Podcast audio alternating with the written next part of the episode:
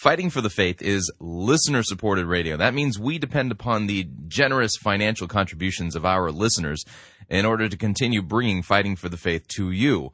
Uh, would you please uh, support Fighting for the Faith financially by joining our crew or sending in a donation to uh, support us financially? You can do so by visiting our website, fightingforthefaith.com. Click on the Join Our Crew button. That's a mere $6.95 a month. Or if you'd like to make a flat contribution, you can do so by clicking on the Donate button or making your gift payable to Fighting for the Faith and sending it to Post Office Box 508, Fishers, Indiana, zip code 46038. Thank you for your support.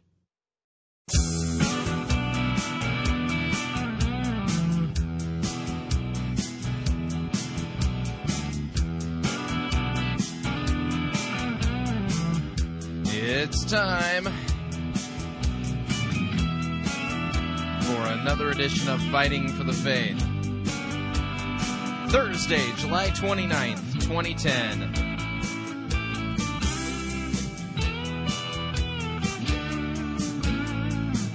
Yeah, I'm feeling postmodern today. We're to do Friday Light on Thursday. Yeah, see, uh, postmodernity, words mean nothing. Even I'm doing it. I've given in. I'll explain in a second.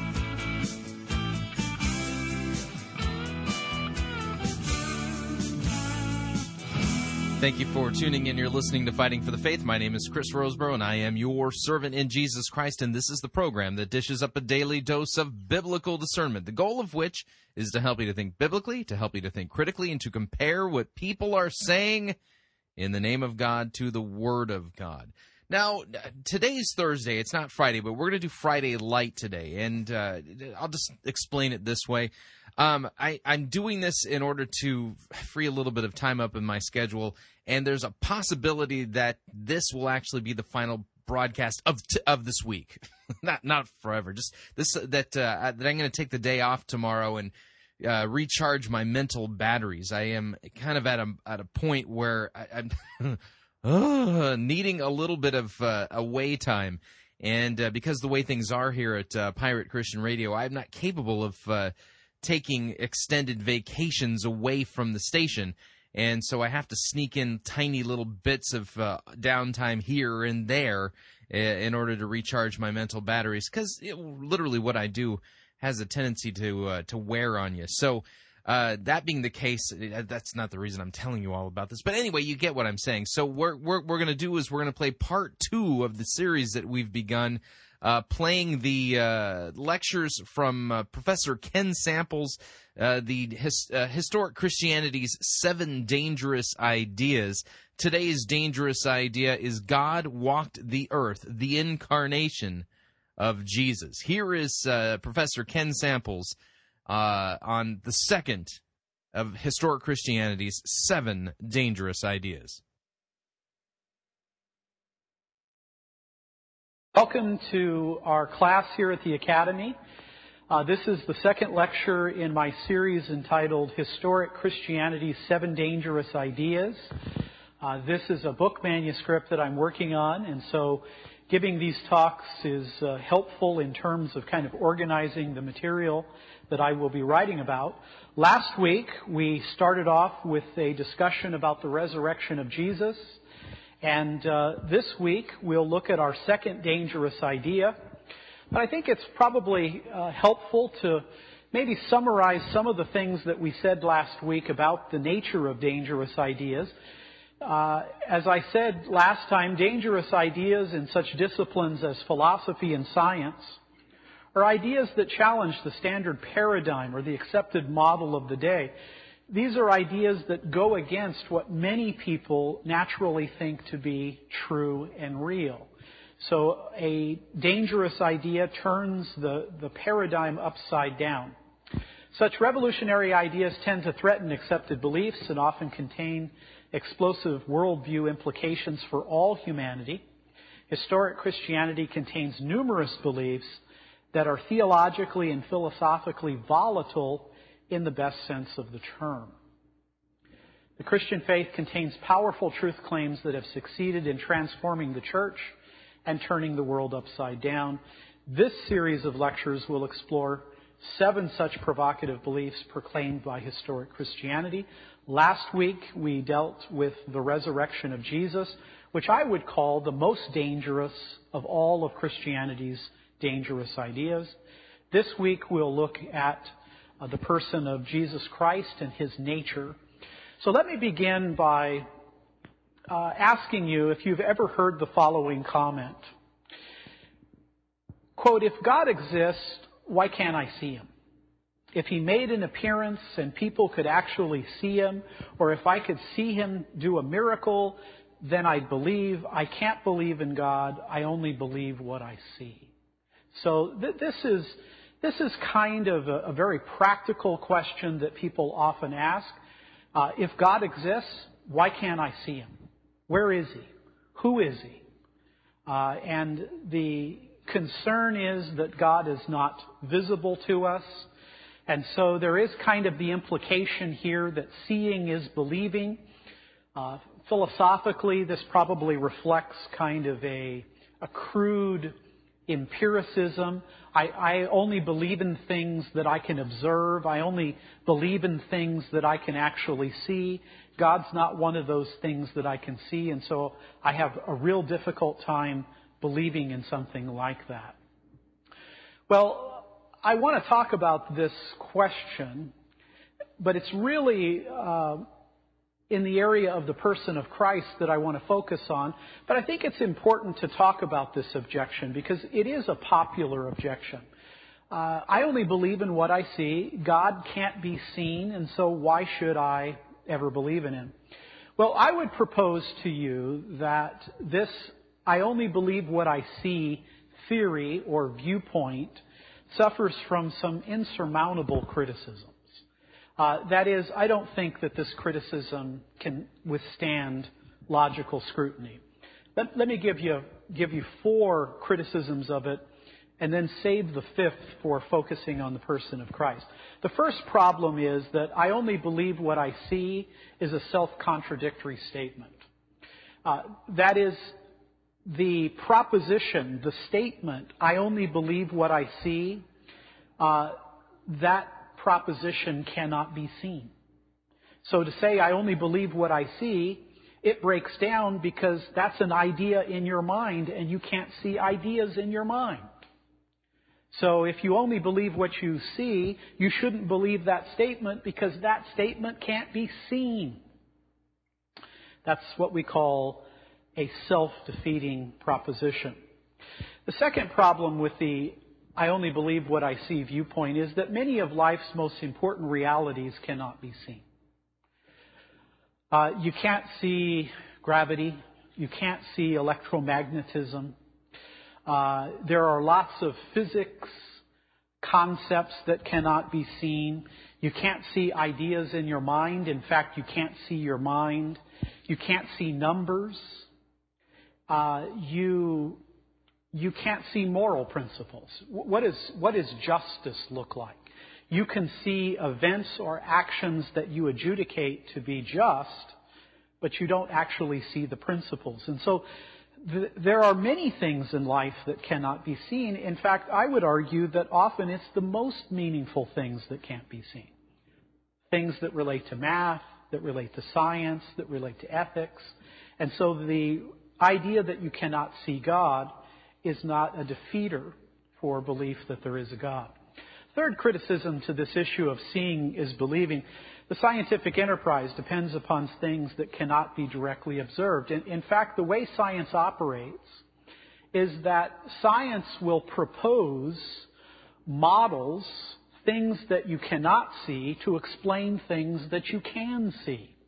That, that's a very common occurrence in science they will propose a multiverse to explain the complex beginning of the universe, or they'll propose a particular theory to explain reality. So I want you to notice what science does there. They propose non-physical realities to explain the physical realities that we do see. Well, that's not all that different than the way theologians and philosophers reason about God we propose that God is the unseen explanation for things like the beginning of the universe, its complex design, um, the origin of life, uh, the origin of humanity, and many of those types of things. Number four, I can't believe in a God I can't see commits a category error because the Judeo Christian God is by nature non physical. He is by nature a spiritual reality. And so if you say, I only believe in a God I can see, uh, you are making a category mistake. Now, having said all of that, it's really the next point that I want to focus our attention upon. And that is people who say they would believe in God if He made an appearance in the world should consider historic Christianity's dangerous idea concerning Jesus Christ. So what is that dangerous idea? Well, this is our second dangerous idea of all of the world's religions. Only Christianity makes the historically verifiable claim that God has entered the world of time and space. So where is God? Who is God? How can I know God? Christianity says that God has come in human flesh. The doctrine of the incarnation teaches that Jesus Christ came into the world clothed in human flesh, the one and only theanthropos. Theos, God, anthropos, man. Jesus is the God man. And so the dangerous idea that we're talking about this week is that God walked the earth. God actually walked the earth. Neil Armstrong, of course, uh, the first man to walk on the moon, uh, said in one of his lectures that it's an amazing thing for a man to walk on the moon, but it's an even greater thing for God to walk on the earth. And that's exactly what historic Christianity says. That amazing, incredible statement that God walked upon the earth. Now, New Testament scholar Craig Blomberg says this about God coming into the world of time and space and our ability to study that from a historical perspective. In his book, the, the, Historical Reliability of the Gospels, Blomberg says, quote, Biblical faith is fundamentally commitment to a God who has intervened in the history of humanity in a way that exposes his activity to historical study. So here's that extraordinary claim that that's, that's what a dangerous idea is. It's an idea that is, is really kind of an incredible claim, but it's a claim that turns everything upside down.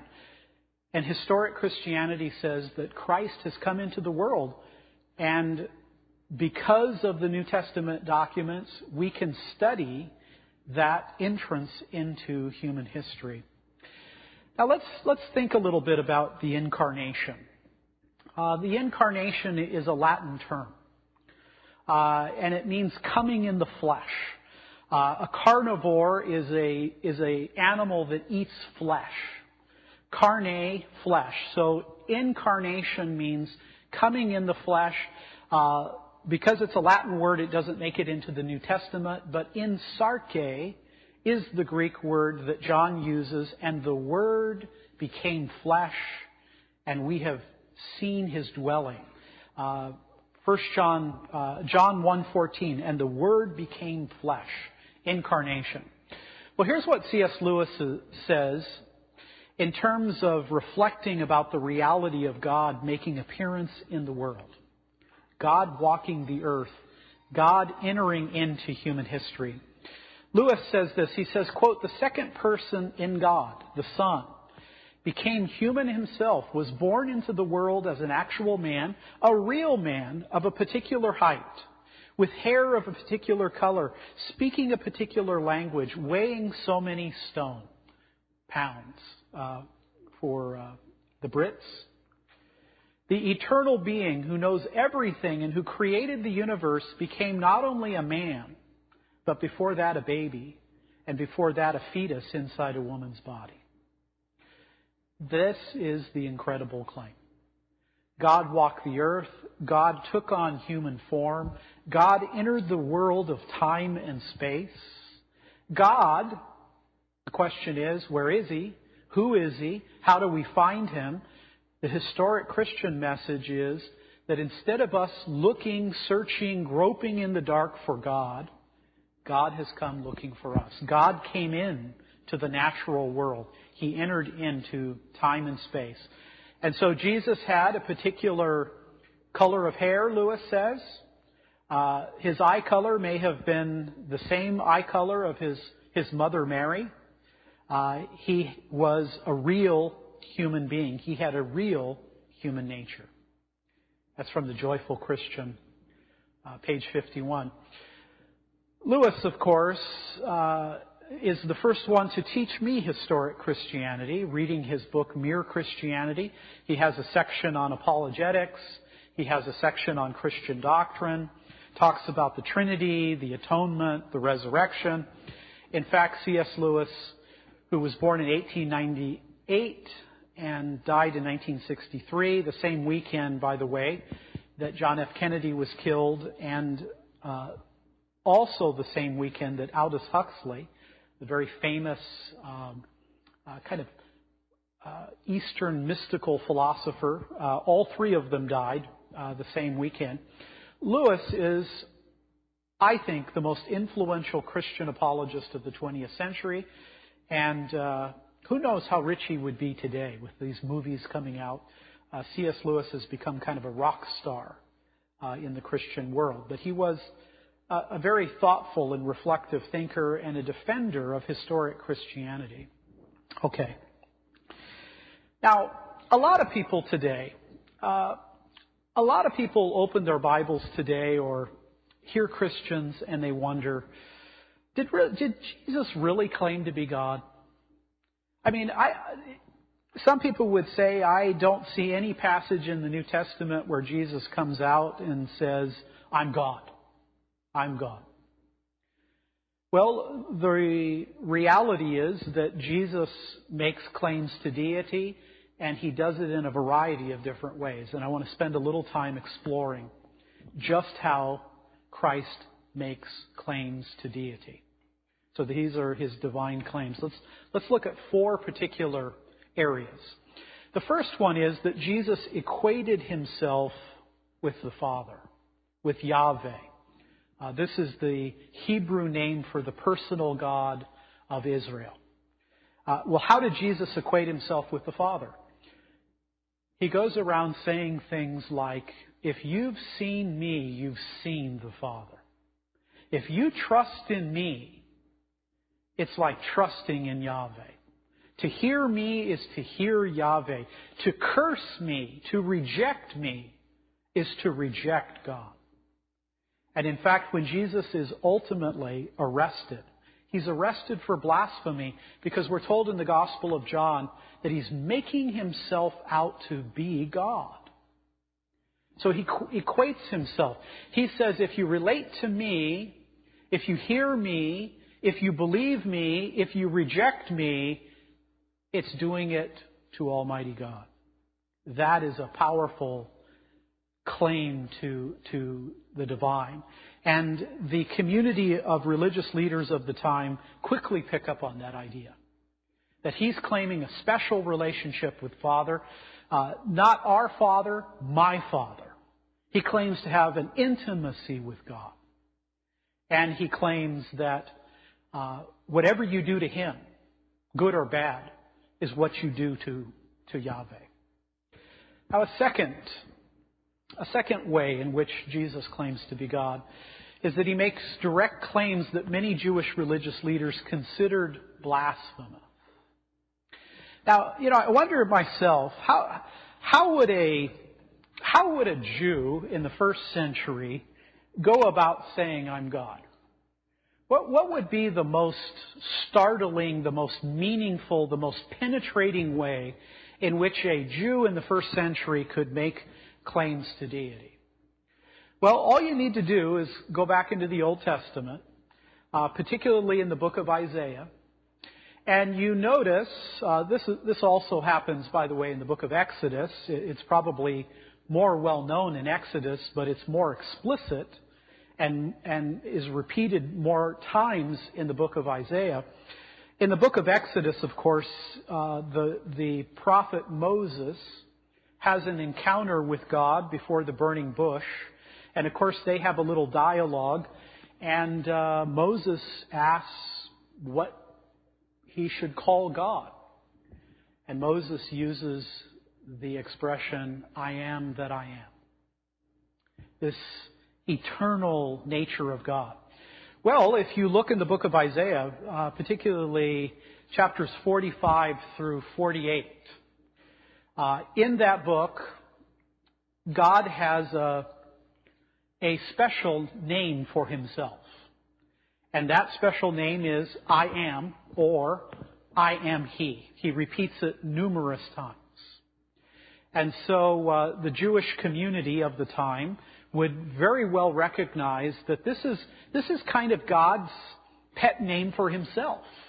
This, this is the most sacred name that, that could flow off the lips of God, to speak metaphorically. God doesn't have lips unless you're a Mormon. Um, so I am or I am He is, is the most sacred name in the Old Testament. It's God's special reference to Himself. And what does Jesus do? In John 8, Jesus has an argument with some within the religious community of the, of the time. And they become impatient with him and they insist, uh, you know, who are you? And Jesus finally tells them, before Abraham came into being, I am. He uses, uh, he uses the sacred name. He reaches into the Old Testament and pulls out the most sacred name for God, and he puts it in his own lips about himself. Before Abraham came into being, I am. The Greek is ego eimi. And there are other times where Jesus makes these claims, and so people recognize that he's claiming not only to have a special relationship with God, he's claiming to, to have some kind of equated relationship with God. Not our Father, which would be the Jewish expression, but my Father. In my Father's house. If you trust in God, trust also in me. I mean, imagine someone saying that.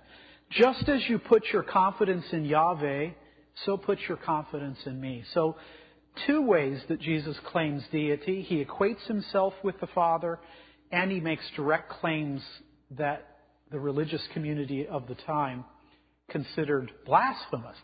He's taking the most sacred name of God and applying it to himself. That's the way a first century Jew would claim to be God. That's the equivalent of the verse that says, I'm God. A third way. Jesus indirectly claimed to be God by invoking divine prerogatives. Jesus claims to be able to do things that only God can do. Jesus says, for example, that only God can forgive sin, but he claims to forgive people's sins. Jesus says that only God is to receive worship, but he allows people to worship him. Only God can raise the dead, but Jesus raises the dead. So Jesus claims divinity for himself by taking prerogatives. There are only certain things that, there are things that only God himself can do. And Jesus claims to be able to do those very things. To raise the dead, to forgive sin, to, uh, to be allowed to let other people worship him.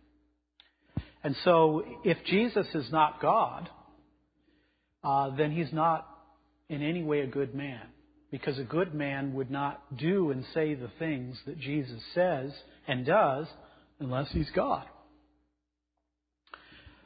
A fourth area of his divine claims. Jesus indirectly claimed to be God by invoking various divine titles.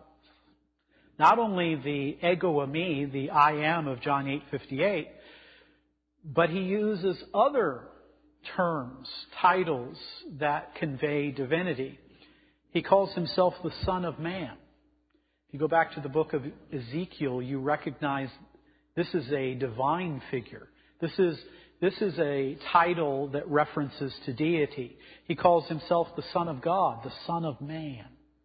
So did Jesus claim to be God? Well, the New Testament, I think, is very clear that he did. And he did it in a variety of ways. By equating himself with Yahweh, by directly using uh, uh, titles of God, by using the prerogatives, and again, a variety of other divine titles. Okay. So we have Jesus. He claims to be God. He claims to be able to do the things that only God can do. He claims that how you treat Him is how you treat God. Uh, if you curse Him, you're cursing God. If you receive and accepting, accept Him, you receive and accept God Almighty.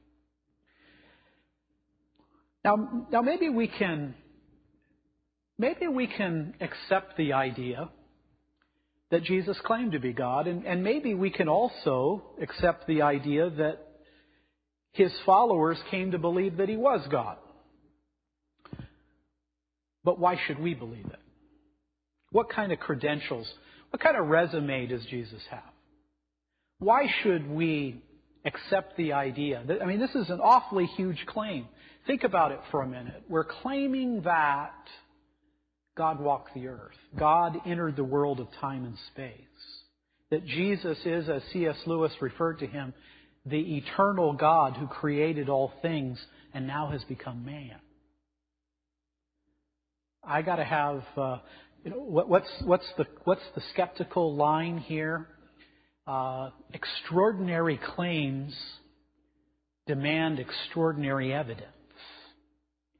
You know, the, the more extraordinary the claim, the more the powerful the evidence should be to back it up. Not sure I always, not sure I always agree with that principle, but uh, I certainly think that it is right that this is an extraordinary claim, and we need some way of evaluating that claim to see if if Jesus is actually believable to be God in human flesh. Well, let me again cash out a number of arguments here for Jesus' deity. Why have people come to believe that Jesus of Nazareth was not merely a human being? He was not merely a prophetic individual. He was not only a great teacher, that he was God. That he was God in human flesh. Well, the first area of Jesus' credentials, his resume, have to do with the Scriptures. He claims to have a unique relationship to the Hebrew Scriptures. He claims to fulfill his life, his birth, his heritage, his life, and his death, fulfill dozens of very specific Old Testament prophecies concerning the identity, mission, and message of the coming Messiah. So this, this term Messiah is a very important word. A Messiah. Someone in the Old Testament, someone in the Hebrew Bible was known as the Messiah, the anointed one, the one that God would send into the world to do his bidding. Uh, the Greek, of course, for Messiah or the Hebrew Hamashiach is Christos. So Jesus Jesus Christ. Uh, that's a name and a title. Uh, the name Jesus or Jesus in, in the New Testament Greek, one who saves, Christos the Messiah. So one of Jesus' credentials is that he fulfills divine prophecy. That his birth, his family heritage, his, the great events of his life, his death, his resurrection fulfill biblical prophecy. Some of these, uh, some of these prophecies are very, very specific. It's also true that some of these prophecies are extremely difficult, if not impossible, for a person to try to self fulfill them. I mean, you don't have any, you don't have any recourse to know where you're going to be born. uh, in Bethlehem.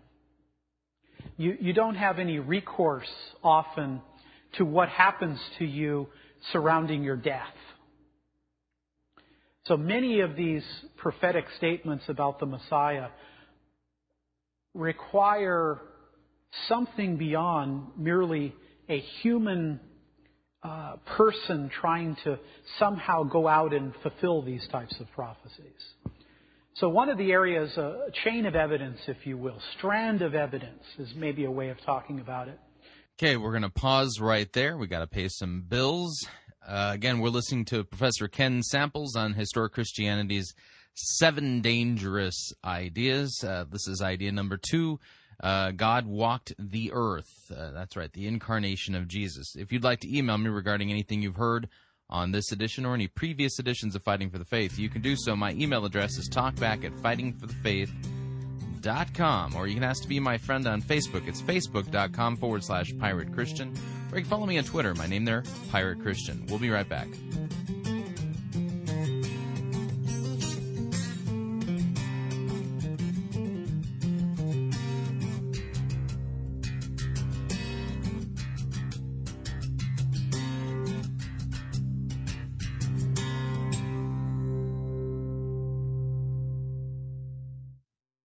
Jesus did not die for your 401k. You're listening to Fighting for the Faith.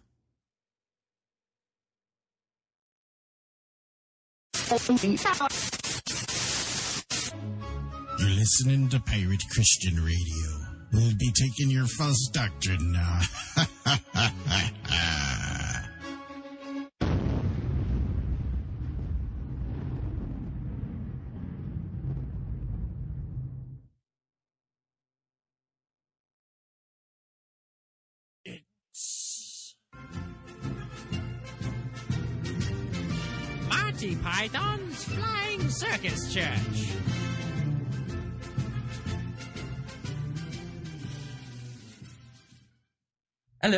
wish to register a complaint.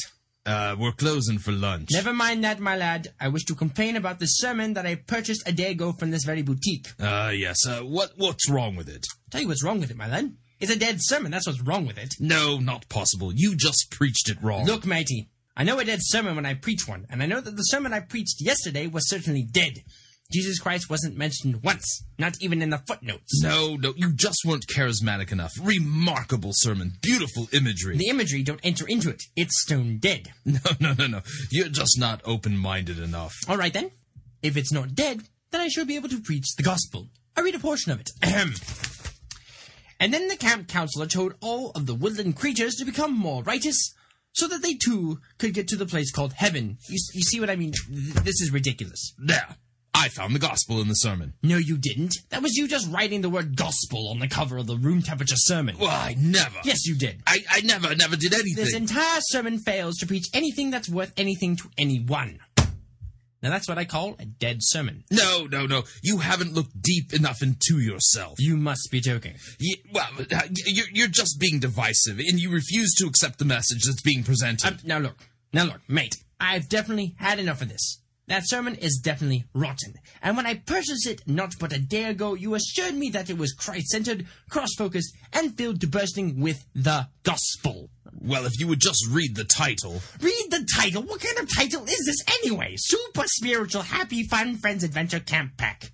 Well, this particular sermon is designed to draw large audiences, and that's what you said you wanted. It has lovely imagery. Look, I took the liberty of examining this sermon after I preached it, and I discovered the only reason why I bought it in the first place was because it had been put into the wrong sleeve package.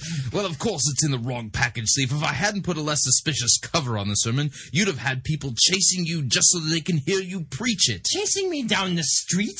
Mate, listen, people wouldn't be chasing me to hear this rubbish if I was firing midgets out of cannons. It's bleeding demise. You didn't buy the midget cannon expansion pack? The sermon has passed on. The sermon is no more. It has ceased to be. It's expired and gone to meet its maker. It's a stiff. Bereft of life, it burns in hell. If you hadn't put it in the wrong package sleeve, I would be using it for fire starter. The thought processes that brought it about are now history. It's off the twig. It's kicked the bucket. The bleeding choir invisible wouldn't listen to this sham. This is an ex-sermon. well, well, I, I'd better replace it then. Let's see. Uh, Christ centered, uh, gospel, Jesus. Uh, well, sorry, Squire. I had a look around in the back of the shop and, uh, well, we'll write out of well, whatever it is that you're looking for. I see. I see. I get the picture. I, I got a sermon here from Rick Warren. Does it contain Jesus Christ and his atoning sacrifice? Well, no, not really. Well, that's hardly a replacement, is it? Look, if, if if you're really dead set on the whole Jesus thing, I suggest that you look up Pirate Christian Radio. All they do is talk about Jesus 24/7. Jesus, Jesus, Jesus. Pirate Christian Radio? Very well, I'll give them a try.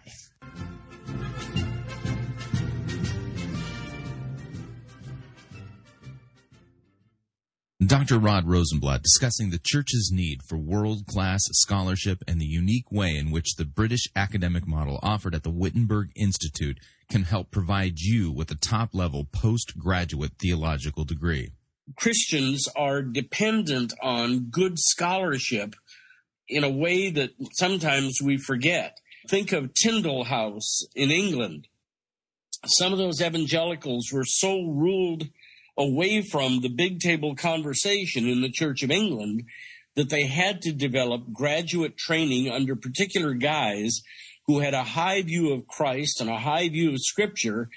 Over the years, they did marvelous stuff with individual young scholars who came there to be trained.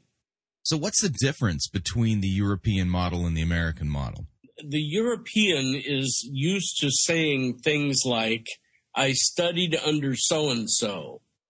And the American, uh, that's pretty foreign. And I'm not here talking about the diploma mills. I'm talking about somebody who is tutored something like Oxford or at Cambridge and uh, walked through graduate work. If you would like more information about the Wittenberg Institute's British styled research master's degree, then visit them on the web at wittenberginstitute.org forward slash PCR or call them at area code 425 533 8659.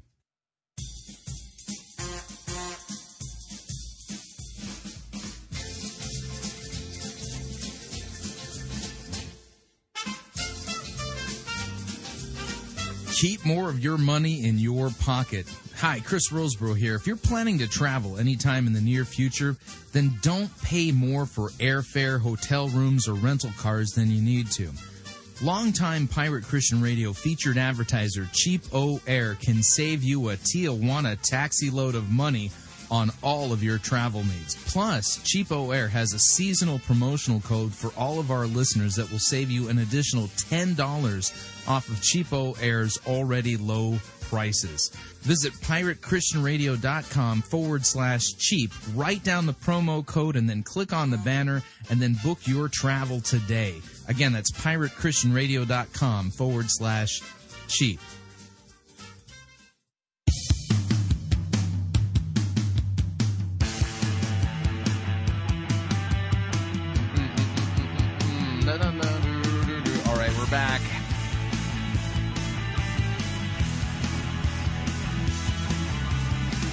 Warning dangerous ideas from Christianity that threaten the world, philosophy, and other people who are putting up stuff to oppose the truth.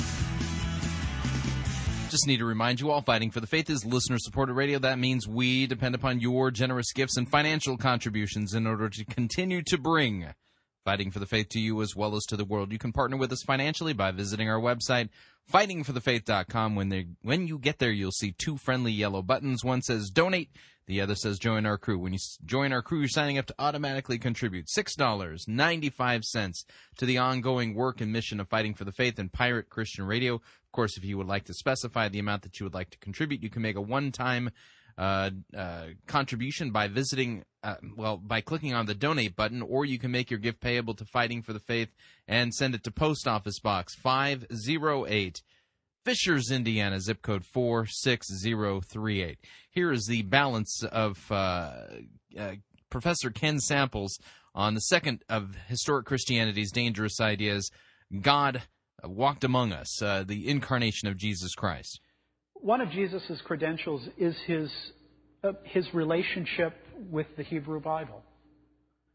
That his life is spelled out in prophetic prophecy. tremendously improbable that all of those prophecies would come true, and he couldn't orchestrate all of them. Some of them are beyond his ability to fulfill purely from natural decision making. Okay. A second strand uh, in Jesus' resume, his, his credential, is that according to the well attested gospel records, Jesus was a prolific miracle worker. He was a prolific miracle worker. What, is, what does he do? Uh, he calms the seas. He multiplies a few fish and bread and, and feeds thousands of people. Jesus has control over nature. Uh, there are a couple of occasions where he engages in calling people back who had died. And what is interesting as you read through the Gospels, as you think carefully about Jesus' work as a healer, a person who engages the miraculous,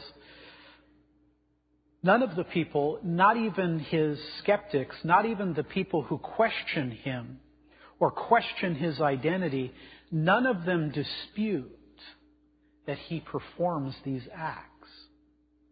In fact, when he's arrested, and charged, it's said that uh, he's able to do these things because there is a spiritual force working, an evil spiritual force working behind it. Uh, that he's engaged in supernatural actions because he's a sorcerer. He's involved in, in the occult. I might also add that uh, some people who are very skeptical of all of these things, who are skeptical of the Bible, who are skeptical whether the Bible is a historical document, skeptical whether the testimony that we have in the New Testament gospel actually comports with the real authentic life of Jesus. Uh, well, there are some documents. I think I touched the microphone there. Um, there are documents. Uh, we call them extra biblical documents. There are Jewish and uh, Roman and Greek authors who write about the life of Jesus uh, somewhere near the end of the first century into the second century. Uh, there are at least 12, 10 or 12 of these uh, sources. And uh, what's very interesting is that they talk about the things. Uh, these are these are again Jews, these are Romans and Greeks who are hearing testimony about the life of Jesus. They're, they're hearing testimony about his, his life, his death, his crucifixion, his resurrection. Now, these are not people who have seen Jesus. They haven't seen the resurrected Christ. So they're not eyewitnesses to his death and resurrection but they are people living at the time hearing about this movement. And when you begin reading some of these people, Tacitus, Pliny, Suetonius, Josephus, you begin to recognize that nothing they say about Jesus is contrary to what we read in the New Testament. They say that he, he is uh, a man from Galilee. They say that he is an extraordinary teacher. They say that his followers claim he engages in the miraculous. They say that he was arrested and crucified under Pontius Pilate, and that his followers claim to have eyewitness accounts of his resurrection, and that this way of the Nazarene had this movement, this new sect, this cult of Judaism, as it may have been called at the time, had made its way all the way to Rome. Well, none of those things that these people in the first century who were not Christian, who were not sympathetic to Christianity, none of these things that they're hearing is at odds with what we find in the New Testament. I would argue that that's a type of corroboration, and of course the point here I want to make is that the claim was Jesus was a miracle worker. And even non Christians, even non Jews, uh, heard that testimony very early about the life of Christ. Now, a third, a third area of Jesus' credential. Why should we, why should we believe it? Well, biblical prophecy, the fulfillment of biblical prophecy. Uh, I would expect, I think, is it not reasonable to expect that if God were to come to the earth, that he would perform the supernatural?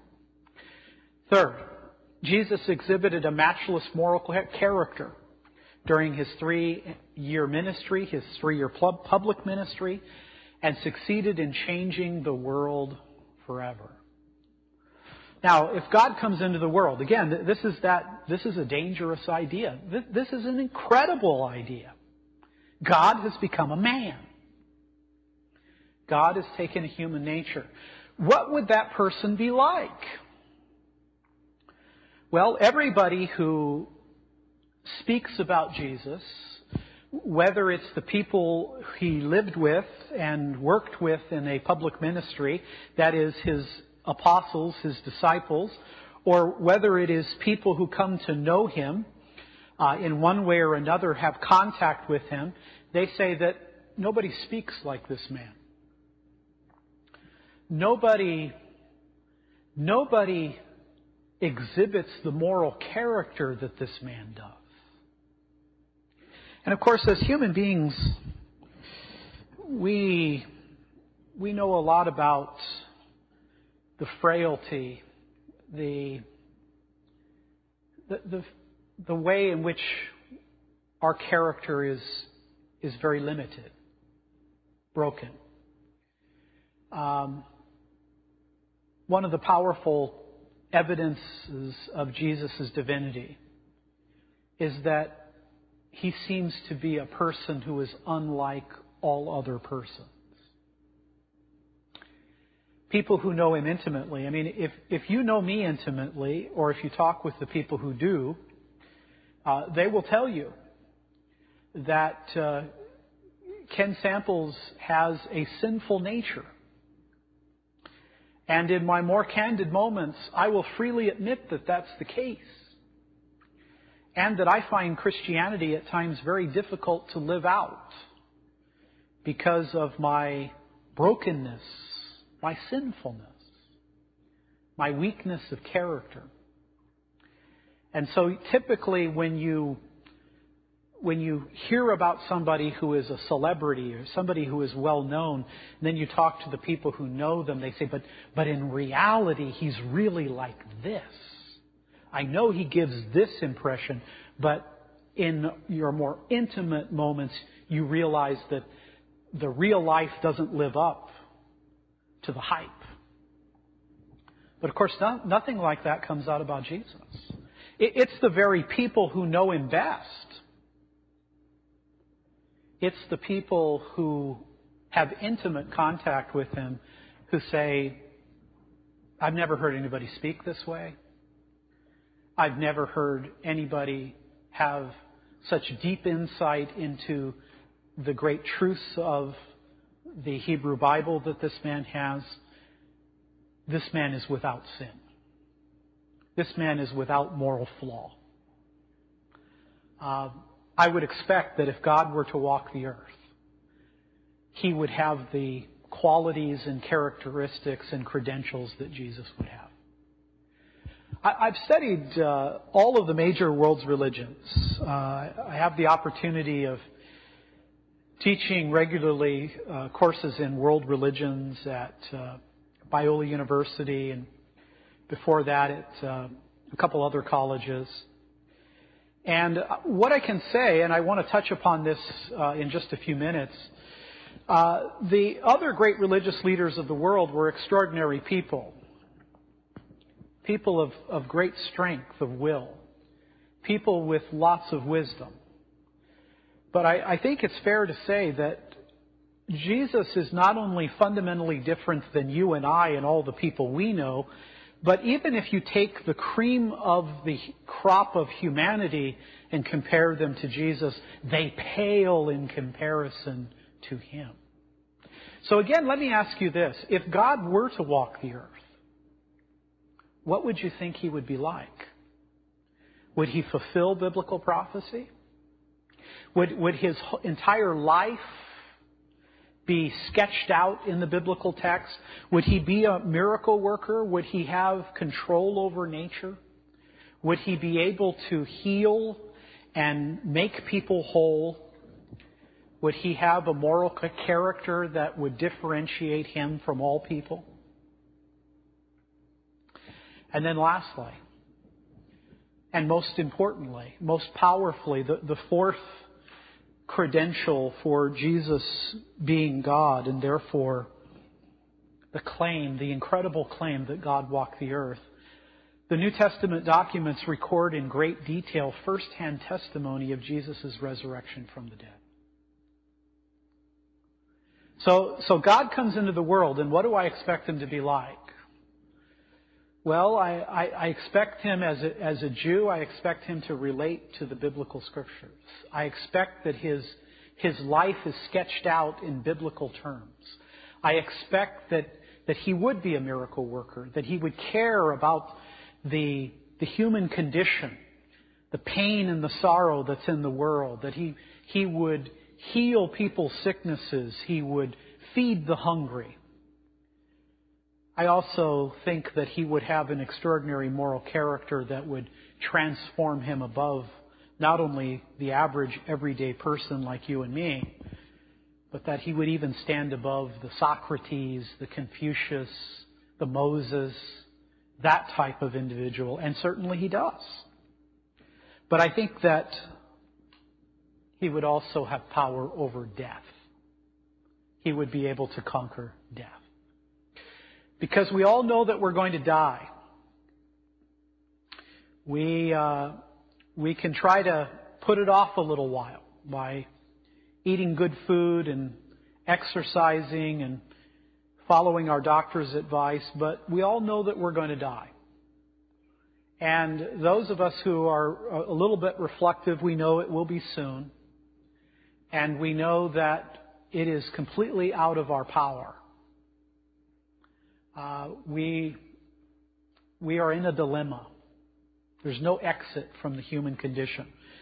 But Jesus comes along and according to eyewitness testimony, he conquers death. Last week we looked at the six strands of evidence for Jesus' resurrection. I'm just going to comment briefly about it since we looked at it in detail last time. What are the evidences of the resurrection? Why should I be impressed that Jesus rose from the dead? Well, uh, Jesus was arrested. He was crucified. He died. His body was taken down from a Roman cross. His body was kept in the chain of custody of Joseph of Arimathea, his women followers, a few of his disciples. It was placed in a particular tomb. And uh, they knew where that tomb was. And three days later, the tomb was empty. And of course, the empty tomb is, is a very powerful evidence. How could uh, Peter, James, and John go just a few miles away from the tomb and within weeks begin preaching that Jesus had raised himself from the dead if the tomb were right there and the Jews and the Romans could inspect the tomb? The tomb was empty. Number two, the post-mortem appearances. These are after death appearances. Jesus begins to appear to a variety of people over a 40 day period. He appears to men and women. He appears to people who are sympathetic to his ministry. He appears to people who are hostile to his ministry.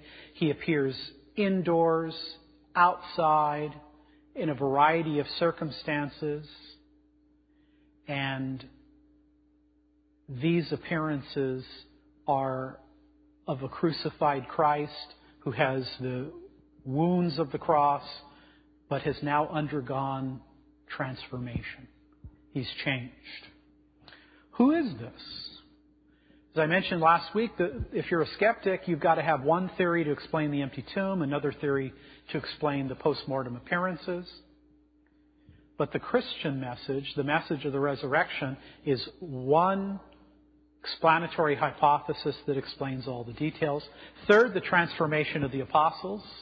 They go from cowering, being afraid, and then something happens to them, and they're willing to take whatever the Romans and Jew, Jews will throw at them, their lives are transformed. They say it's because they've seen Jesus raised from the dead, and they're no longer afraid of what anybody might do to them. How do we explain that transformation? They say it's the resurrection of our Lord Jesus Christ. For the conversion of Paul, I will only say that Paul's conversion is the greatest conversion in the history of man. Uh, how would we, what, what analogy, what, what would parallel the conversion of Paul going from Saul, who hated this early sect of Christianity, persecuting it, uh, to become its greatest missionary, to become uh, the author of 13 books of the New Testament, to become its greatest defender. Well, uh, some have said that it would be like uh, Adolf Hitler becoming a Jew. It would be like Winston Churchill becoming a Nazi. It would become, in American context, Ronald Reagan becoming a communist. Extraordinary event. The conversion of Paul from Saul to Paul. Change in the day of worship. Why should Sunday have any significance whatsoever? Why would the early Christians be meeting on the first day of the week instead of on the seventh day, on the Sabbath day, sundown Friday, sundown Saturday? The only reason that Sunday has any significance is because of the resurrection. Christ rose on the first day of the week. The kerygma, the, the most primitive teaching about Christianity, the first day of the week is when the Lord rose from the dead. And then six, the emergence of the Christian church. Where did the church come from? Why is it here? Where did it come from? Explain it without the resurrection. Why is there this enterprise we call Christianity at all? are there alternative theories? There are.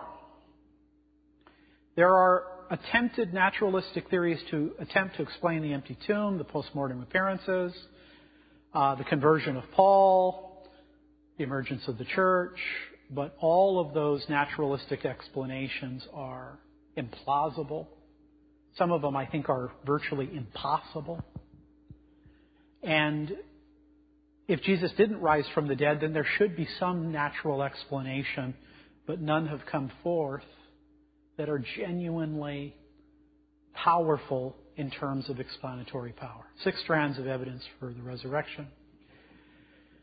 Symbol, Jesus, the Alpha and the Omega, the Alpha being the first letter of the Greek alphabet, the Omega being the last. Jesus is the Alpha, the Omega, the beginning and the end. He is the eternal one. Okay, let's, let's shift gears. Let's shift gears at this point. One of the most controversial questions today, of course, concerns the debate over religious pluralism. So people ask questions like, where is God to be found?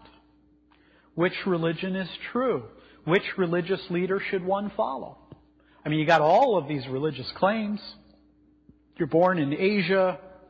You might hold one religion. You're holding, if you live in the Middle East, you might hold another. So, how do we sort all of this out? Even if Jesus makes these claims to deity, even if there are some good reasons to believe it, what about other, what about other religious claims? Well, let's talk about Jesus and the great religious leaders. I mentioned earlier that it's not only true that Christ lives an extraordinary moral life. It's more than that. I mean, in the Western world, if you are described as being saintly, if you are to call someone who lives an, an extraordinary moral life, a perfect life, if you will, we say that they're Christ-like. They're Christ-like. Well, Jesus not only differs with, uh, with us, but he also differs with the best that the religious world can, can offer. Let's talk a little bit about Jesus and his comparison to the person that the Buddhists call Siddhartha Gautama, the Buddha. Well, how do they differ? Well, Jesus, of course, is a historical, factual person. He's born into the reign of Caesar Augustus. He dies at the hands of a Roman governor, Pontius Pilate. It's not once upon a time. It's, it's not a legendary uh, experience. Jesus' status is as God incarnate. He is the Lord and Savior. That's his role. He comes into the world as, as Lord and Savior. Recently had a discussion with a, friend about an, about an article uh, in which uh, the article said that some churches kind of teach that Jesus is your friend, that he, he's your buddy. And uh, sometimes people kind of forget that he's also Lord and King. He's ruler. To use C.S. Lewis's quote from the Chronicles of Narnia, in describing, in describing Aslan, he's good, but he's not safe. Jesus is our friend. Scripture does say that Christ is our friend. God is now friendly toward us, no longer at enmity against us. But He is also the Lord, the King, the ruler. His mission is to redeem sinners and His his state is the resurrected one. Well, how does that compare with the Buddha? Well, the truth of the matter is that uh, some of the things that we know about Siddhartha Gautama are historical and reliable, but they are mixed with legendary and speculative stories. And we're not quite sure where the historical ends and the legend begins. We're not sure when the historical accuracy comes to a close and where people begin to speculate. What, what's the status of the Buddha? He's the enlightened one. He's discovered uh, the path to nirvana. What's his role? He, he's a teacher. He wants to, what's his mission in life? He wants to lead people to nirvana. But what is his state? Well, I guess you could say that he's dead, or you could say that he has experienced some kind of extra worldly experience. But, but notice something. Buddha is not a perfect person. Uh, Buddha is not God. Siddhartha Gautama is dead. His role is an extraordinary role. Siddhartha Gautama was an extraordinary intellect. He was, a, he was genuinely a great philosopher. He had deep intuition about the human condition. But he doesn't have the status. He doesn't have the character. And he's dead. He doesn't conquer death. And so, as extraordinary as Siddhartha Gautama was, and as insightful at times as Buddhism is, it pales with Christ. And so historic Christianity has something very different to offer the world than does Buddhism. The problem in Buddhism is karma. Uh, it's attachment. You're, you're attached to this world. You need to let go of the world. You need to let go of the things of the world. Christianity says, no, it's, it's not attachment to the world. The world's a good place. There are good things in the world. The problem is rebellion. The, the problem is breaking the commandments. It's sin. Um, Buddhists talk about emptiness. They, they talk about the need to kind of lose yourself, to resign from life, to attain a mystical consciousness. And the, the reality is, and people are often surprised by this, but the most primitive form of Buddhism, that form of Buddhism that has the closest connection to Siddhartha Gautama, who became the Buddha, they were likely atheists. And so you can be a Buddhist and embrace atheism. Not all branches or denominations within Buddhism are atheistic, but it appears that the most primitive form was. Uh, Mahayana Buddhism, a much more liberal form, a much more evolved form, they believe in many gods. Buddha is a god, one of many gods. Christianity orients things very differently. Our problem is sin. Our need is for God, for faith and repentance.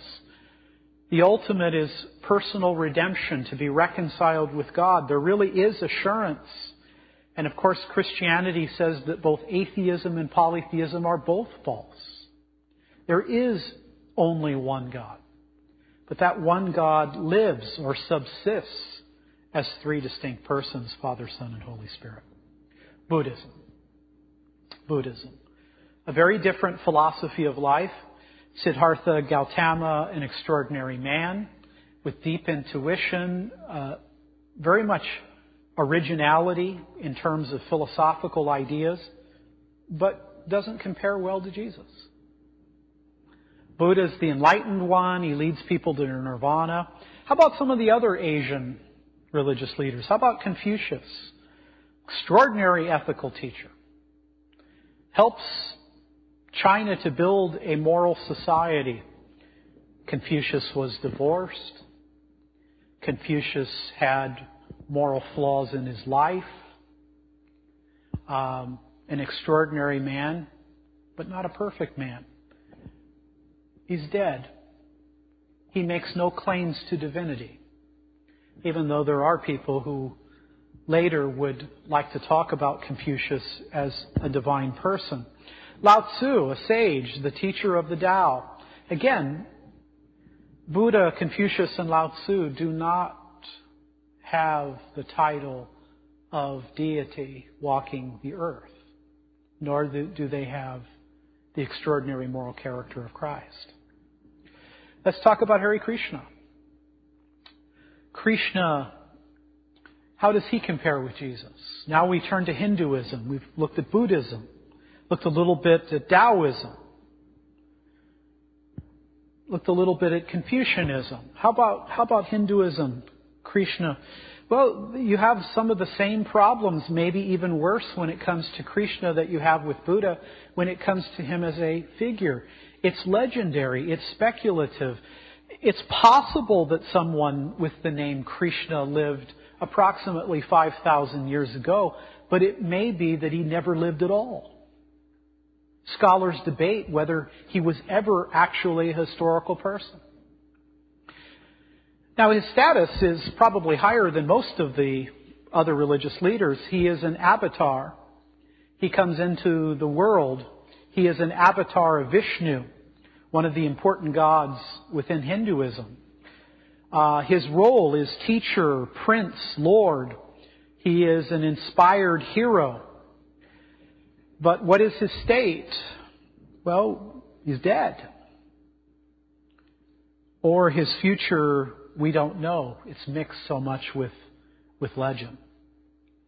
He's not an actual, for sure, historical figure.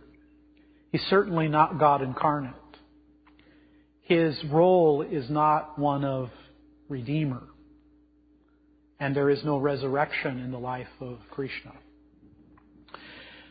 Uh, as you look at this uh, photograph, when I saw the movie Avatar, which uh, has made more money than any movie in history now, uh, James Cameron's uh, interesting film, uh, it's an interesting storyline. If you like science fiction, you might uh, like Avatar.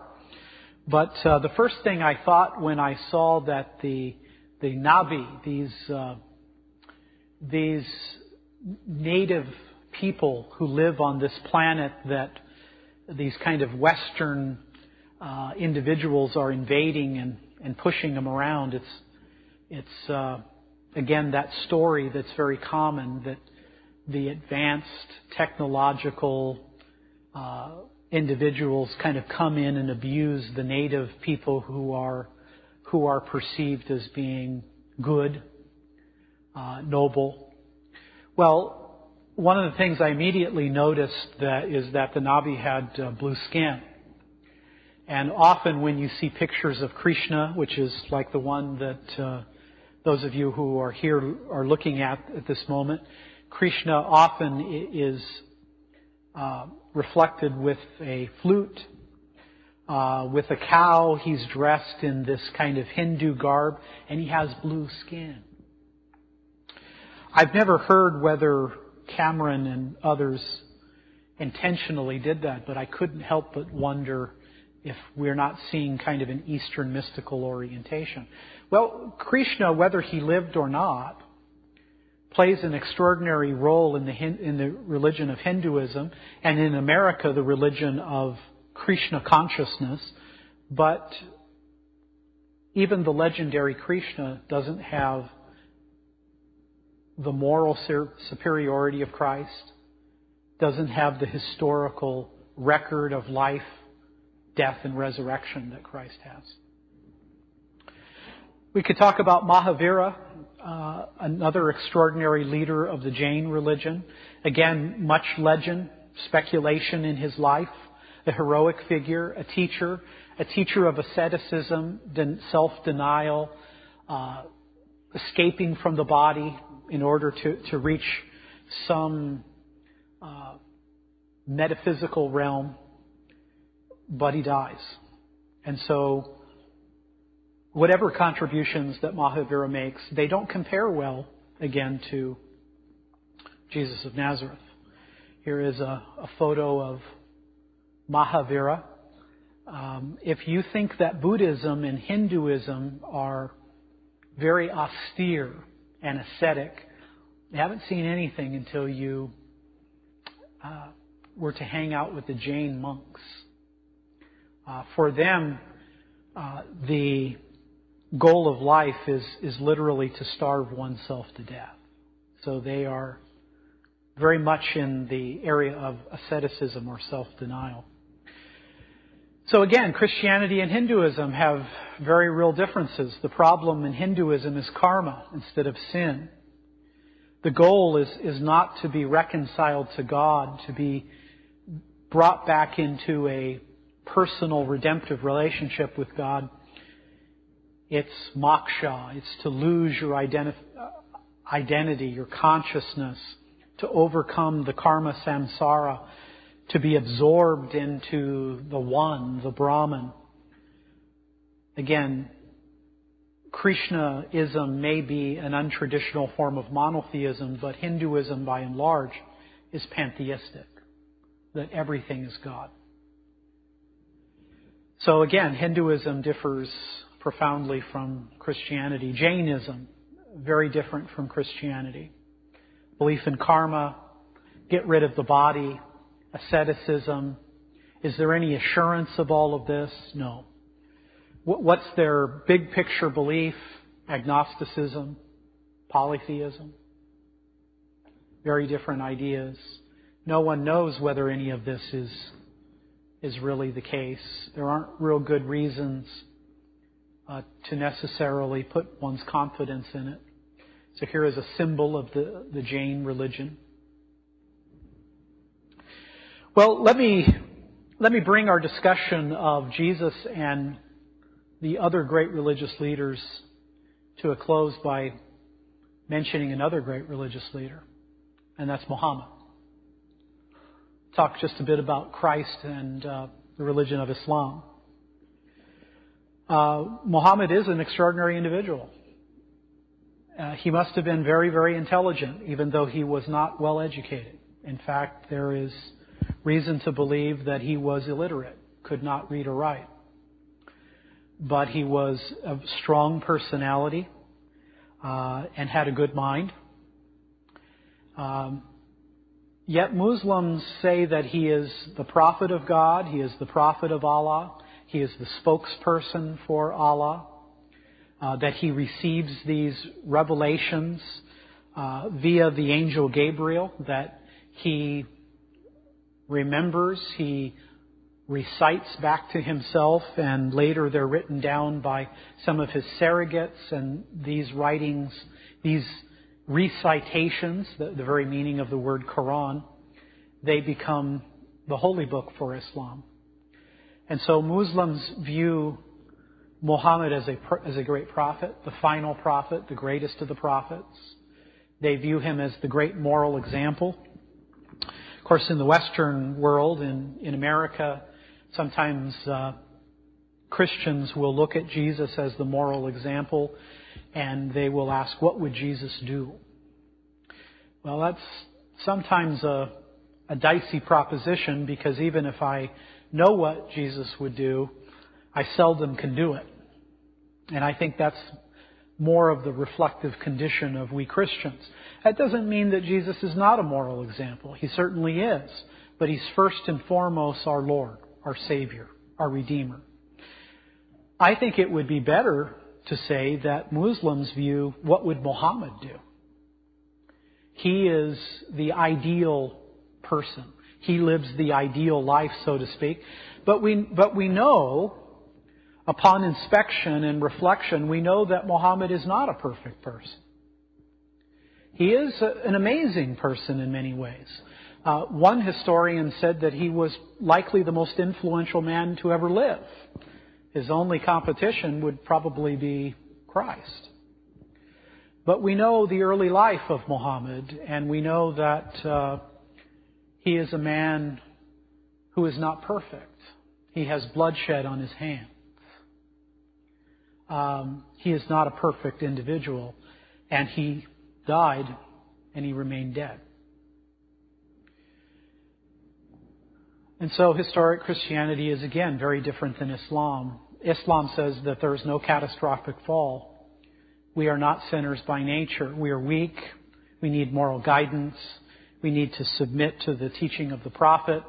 If we do, we can achieve paradise in the judgment.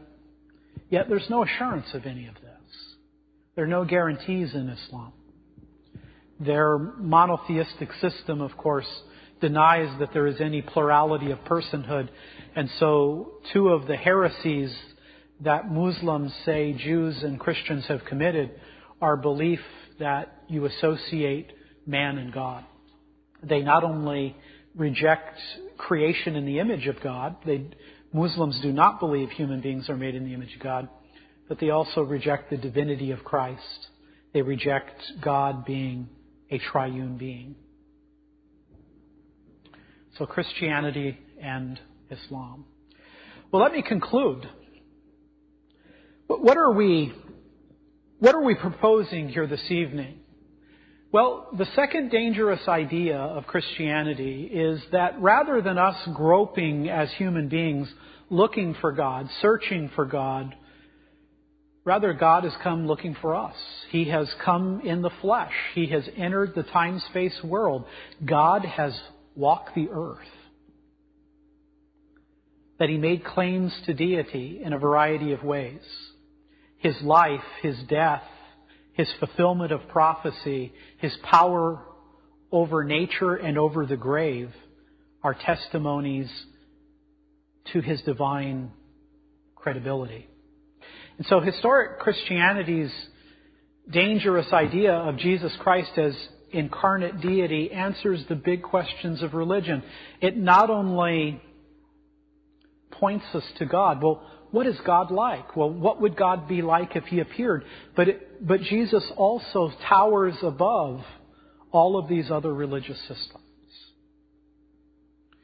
And so in my own studies, I would say that there's only one person in the history of the world that I have become familiar with who has any chance whatsoever to actually being considered God in human flesh. And that's Jesus. He's the only one. And he seems to, to fit all of our expectations. That he would be tied intimately to the biblical scriptures. That he would be a healer. That he would have control over nature. That he would be a miracle worker, that he would come and defeat our greatest foe, death, the resurrection. That's Christ. And so Christianity really is a faith that teaches dangerous ideas. And if you embrace those dangerous ideas and you examine them and you reflect upon them and you follow them and you believe what historic Christianity teaches, it will change your life. It will change the life of your family. It will change communities of people in churches. It changes countries and civilizations. the dangerous ideas of Christianity is that Christ has come. First, he conquered death, but he was able to conquer death because he was who he was. God in human flesh who walked the earth to teach us, to guide us, to save us from our sin, and to reconcile us to God. Well, let me stop there. Um, that concludes our second lecture in the series, Historic Christianity's Seven Dangerous Ideas. And uh, we're going to take a few minutes and field a few questions. And so let's take the first question here. Hi, Ken. Uh, I have a question about the divine nature of Jesus. Uh, we're told that God cannot suffer. Um, and he's not really affected by anything outside of himself. He doesn't react. Uh, how do I jive that with the verse that says the Holy Spirit can be grieved? Yeah. Yeah, this, this is a, this is a good question, and, and it has many implications.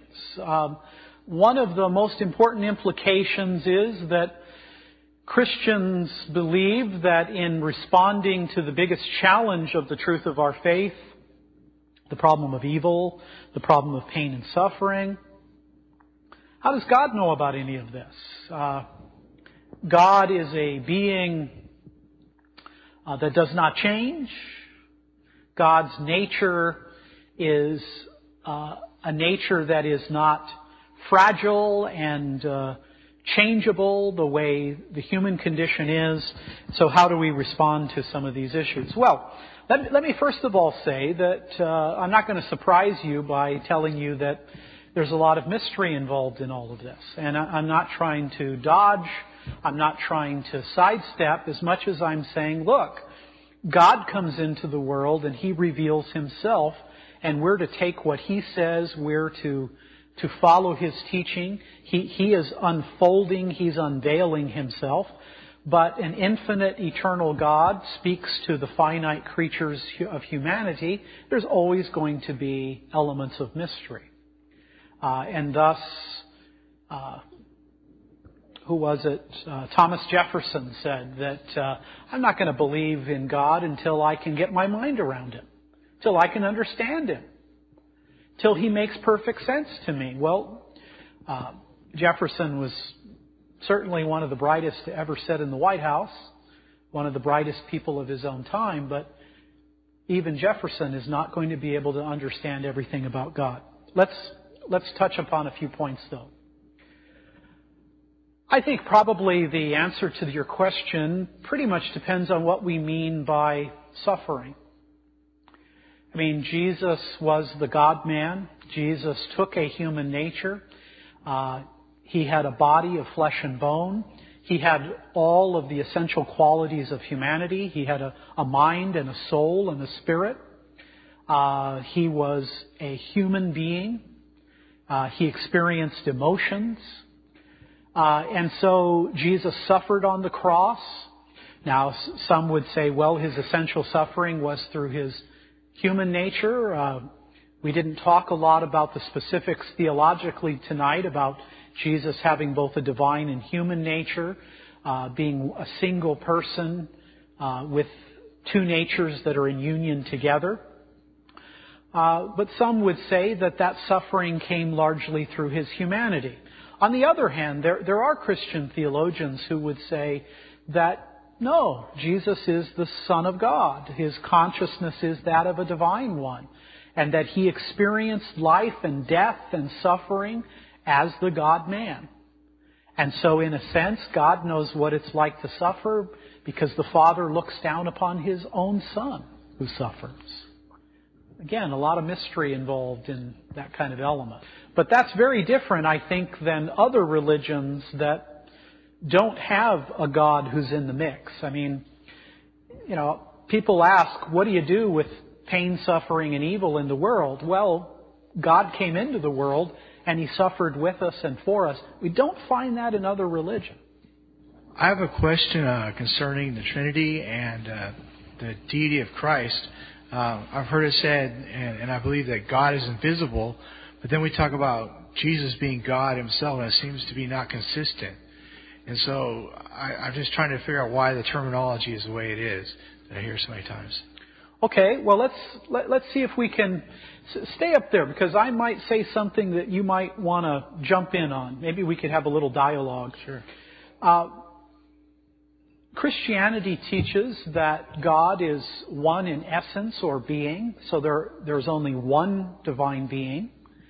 But within that one divine being or essence, there are three persons. And so God is one in one way, being or essence, but He's three in a very different way, personhood or subsistence. And this is certainly allowable even by the Hebrew Bible. The word for God in the Old Testament, Elohim, is a plural noun. In the Old Testament, there are four gleams, if you will, of uh, plurality, of personhood. Uh, God speaks of himself in the plural. I think probably the best way of explaining that is that there is a plurality of personhood. But Jesus comes into the world, the second person of the Trinity, takes a human nature and becomes man. So God, in his essence, is invisible. You can't see the Father, you can't see the Holy Spirit. Spiritual beings, uh, non physical, uh, incorporeal, no corporality. Uh, but Jesus has a human nature. And so the disciples, people who encountered him, they couldn't see the divinity of Christ because God's nature is invisible, but they saw Jesus, they interacted with his personhood, and they concluded that somehow this person was reflecting God himself. And so, no, you can't see God in his essence. He is not a he is not a visible reality, but God, the second person of the Trinity, took a human nature and people encountered the God man. They saw Jesus. And they interpreted his life and his actions as conveying that he was, he was one with Yahweh. Does that help? Yes. Any, any, anything else you want to bring up in that context? I would say that it just might be confusing for some people. Uh, I understand all that. For those that don't know the, more of the details of the Trinity, that when you say that God is invisible, and then you say that Jesus is God, and He's obviously visible, and He has a, even today in heaven, He has a, a body, and Yes. He's God, so therefore God is visible in, this, in the form of the Son. So I, I, I, used to think that that when you read in the scriptures in the New Testament that this is a, the invisible God or God is invisible, it's referring to God the Father, not. Um, Yeah. And so I'm apparently mistaken in that. That, that you're saying you're asking, referring to the divine nature of all three persons of the Trinity. Well, well, oftentimes when the Bible speaks in that context of Jesus' ministry, it is speaking of the Father, or it's referencing the Holy Spirit. But what the doctrine of the Incarnation says that Jesus, who shares that divine essence equally with the Father and the Spirit, then took to himself another nature, a human nature, and walked the earth. And people couldn't see the divinity except expressed through his, his power, except expressed through the miracles, the fulfillment of prophecy, his resurrection from the dead. And so Jesus today, Christian orthodoxy, historic Christianity says that Jesus today remains the God man. And so when he returns, he will return with a physical body. And that he possesses a human nature now. And what that means for the, the next world, what we will see, what we will observe with our eyes. Remember that our body, the, the Christian hope, the belief is that our bodies will be, our resurrected bodies will be like unto Christ's body. And he experienced a transformation. Still the physical body, still had the marks of the cross, but had undergone change. What we will observe, what we will experience. Well, Paul says it's never entered into our minds what we will encounter. So Jesus is the God man. He's fully God and fully man and is a single person. Thank you for that good question. Okay, next week we've got. Uh, All right, all right, we're going to stop right there. Fine lecture, and uh, I don't think there's much I can add to it. That that dangerous idea that God was once a man, well, actually, that God walked the earth, Jesus Christ, God in human flesh. As Colossians says, he is the image of the invisible God, or the iconos, the icon of the invisible God. God made flesh. Good stuff. Basically came to earth to die on the cross for our sins, for your sins and for mine. Calls all of us to repentance and the forgiveness of sins in his name. Mmm, good promises.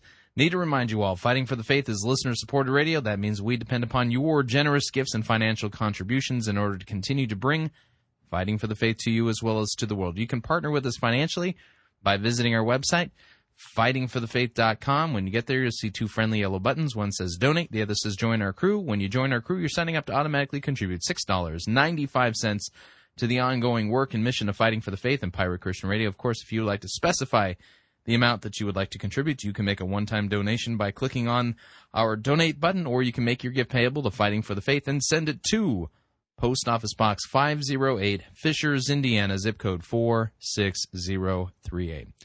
So what'd you think? I'd love to get your feedback. My email address, talkback at fightingforthefaith.com, or you can ask to be my friend on Facebook. It's facebook.com forward slash pirate Christian.